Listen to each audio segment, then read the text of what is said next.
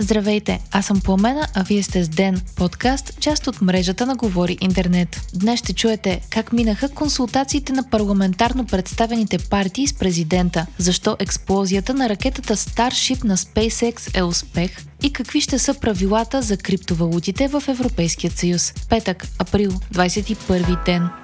Вчера се проведоха първите консултации между парламентарно представените партии и президента. Румен Радев се срещна първо с ГЕРБ СДС и продължаваме промяната Демократична България. След разговорите с президента, лидерът на ГЕРБ Бойко Борисов заяви, че са на едно мнение, че е необходимо да има редовно правителство, за да бъдат гласувани важните закони, свързани с плана за възстановяване и устойчивост, приемането на еврото и влизането ни в Шенген. Радев е поел ангажимент пред Борисов да забави забави връчването на първия мандат, за да могат преговорите за кабинет да завършат успешно. От срещата между президента и вторите на изборите продължаваме промяната Демократична България обаче, стана ясно, че Радев няма да повтори действията си от 48-то Народно събрание и да се възползва максимално от законовите срокове при връчването на мандатите. Президентът каза, че е поел огромен политически риск при предишният парламент и вместо да бъдат прияти важни закони, времето е било използвано за промени в изборния кодекс, които са довели до хаос. Формацията на Кирил Петков поиска от президента да забави връчването на мандатите за съставяне на правителство поне до средата на юни, за да има възможност бюджетът за 2023 да бъде прият. Продължаваме промяната Демократична България потвърдиха намеренията си да не работят заедно с ГЕРБ в изпълнителната власт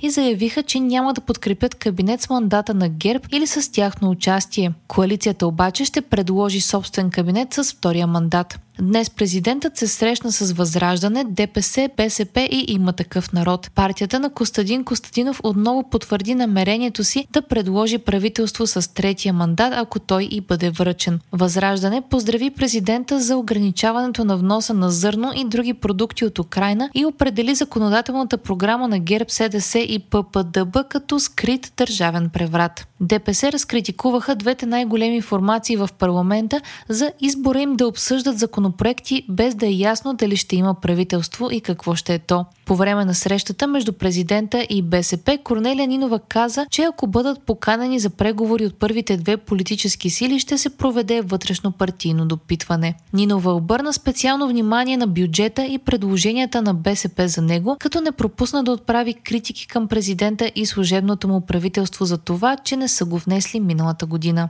Тошко Юрданов от има такъв народ пък заяви, че партията ще е опозиция на конфигурацията между ГЕРБ, СДС и продължаваме промяната Демократична България.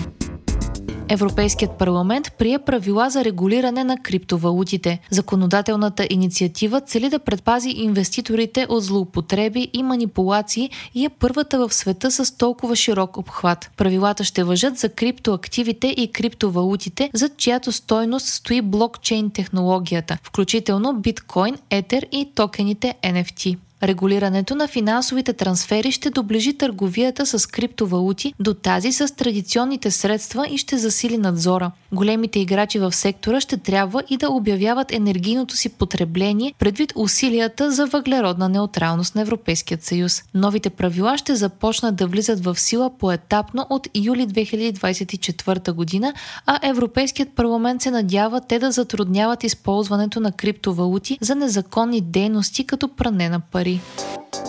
Вчера генералният секретар на НАТО Йенс Столтенберг и президентът на Украина Володимир Зеленски проведоха съвместна пресконференция в Киев. Зеленски заяви, че е крайно време НАТО да вземе политическото решение и да покани Украина да се присъедини към Алианса, както и че страната иска да знае кога ще стане член на Съюза. Зеленски каза и че е бил поканен на среща на НАТО в Вилнюс, която ще се проведе през юли и която според него може да стане историческа. Днес Столтенберг коментира коментира, че всички страни от НАТО са се съгласили, че Украина ще стане член на Алианса рано или късно, но че фокусът в момента е да се подсигури победата и над Русия.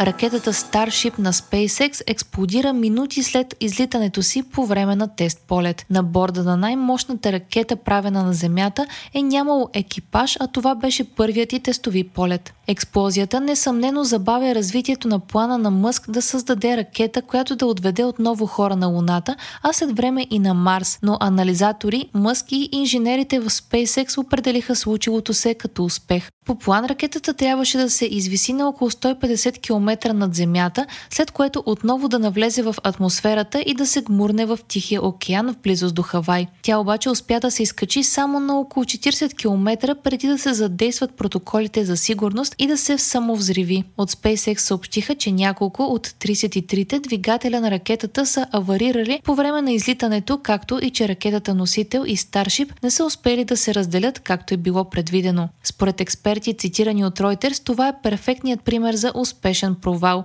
Стратегията на SpaceX да тества ракетите си по-рано от останалите в тази сфера я откроява и в крайна сметка и пести пари. Според Гарет Райсман, професор по астронавтическо инженерство и бивш астронавт на НАСА, ракетите са скъпи, но много по-скъпо излиза да плащаш заплати на инженери, които да работят години върху нещо, без дори да знаят какво не е наред. Вие слушахте подкаста Ден, част от мрежата на Говори Интернет. Епизода подготвих аз, Пламена Крумова Петкова, а аудиомонтажа направи Антон Велев. Ден е независима медия и разчитаме на вас, слушателите ни. Можете да ни подкрепите, като станете наш патрон в patreon.com Говори Интернет и изберете опцията Денник.